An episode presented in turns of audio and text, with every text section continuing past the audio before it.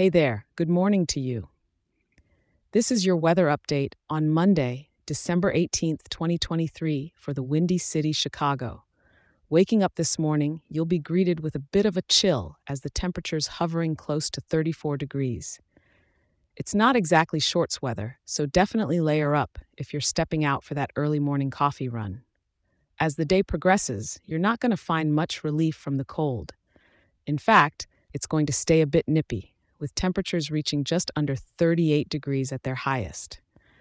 So keep that coat buttoned up if you're out and about. Heading into the evening, the thermometer is going to dip to about 29 degrees, and the night is only going to get cooler, dropping to just above 27 degrees. If you've got plans to be out late, you might want to think about a warm hat and gloves to keep the chill at bay. The sky is going to stay quite gloomy today, with overcast clouds covering the city. With a cloudiness level at 98%, it'll be a gray canvas from morning until night and keep an ear out for the wind, which will be coming from the northwest at around 21 miles per hour, with gusts hitting around 32 miles per hour. It could make those cold temperatures feel a bit colder, so watch out for that wind chill. No need to worry about rain or snow today, so you can leave the umbrella and snow boots at home.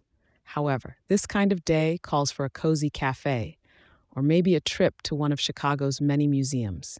A perfect excuse to enjoy the great indoors, right? Thanks for tuning in, and remember to check back in tomorrow. I'll be here to help you get ready for another day in beautiful Chicago.